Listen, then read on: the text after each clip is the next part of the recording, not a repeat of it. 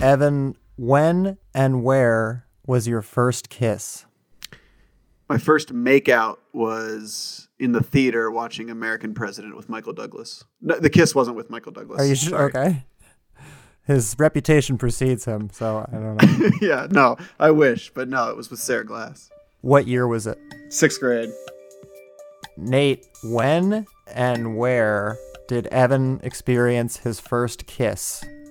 in like sixth grade with a, a lovely young girl named Sarah Glass. I don't recall where, probably somewhere on the grounds of Forest Oak Middle School. His lips have been big and juicy since he was a baby, and they got big early.